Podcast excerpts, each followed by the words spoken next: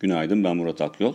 Yeni güne başlarken yurt dışında karışık bir görünüm hakim. ABD borsaları hafif eksi kapanışlar yaptıktan sonra vadeli işlem kontratlarına baktığımızda hem Avrupa'da hem de Amerika'da e, net bir yön e, tayin edildiğini söylemek zor. Benzer şekilde Asya borsaları da net bir yön tayin etmekte oldukça zorlanıyor.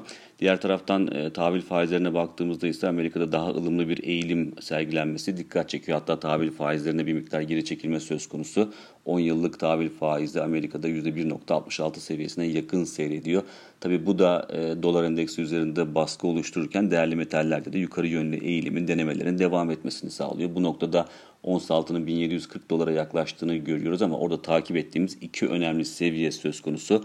1745 dolar ve 1765 dolar. Özellikle de 1765 doların altında kalındıkça yukarı yönlü denemelerin büyük resmi anlamlı şekilde değiştirmesini beklemiyoruz.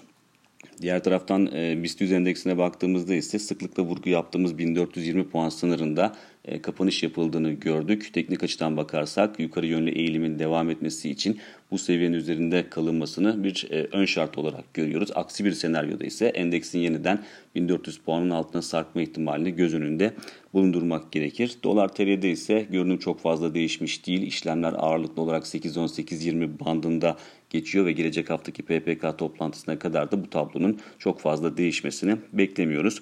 Makroekonomik veri tarafında ise bugün Euro bölgesinde PMI endeksleri açıklanacak ancak endeksler nihai nitelikte olduğu için varlık fiyatları üzerinde önemli bir etki yaratma ihtimali düşük görünüyor. Bu noktada e, yine bugün açıklanacak olan FED tutanaklarının daha fazla yatırımcı ilgisi çekmesini bekliyoruz. Bir sonraki podcast'te görüşmek üzere.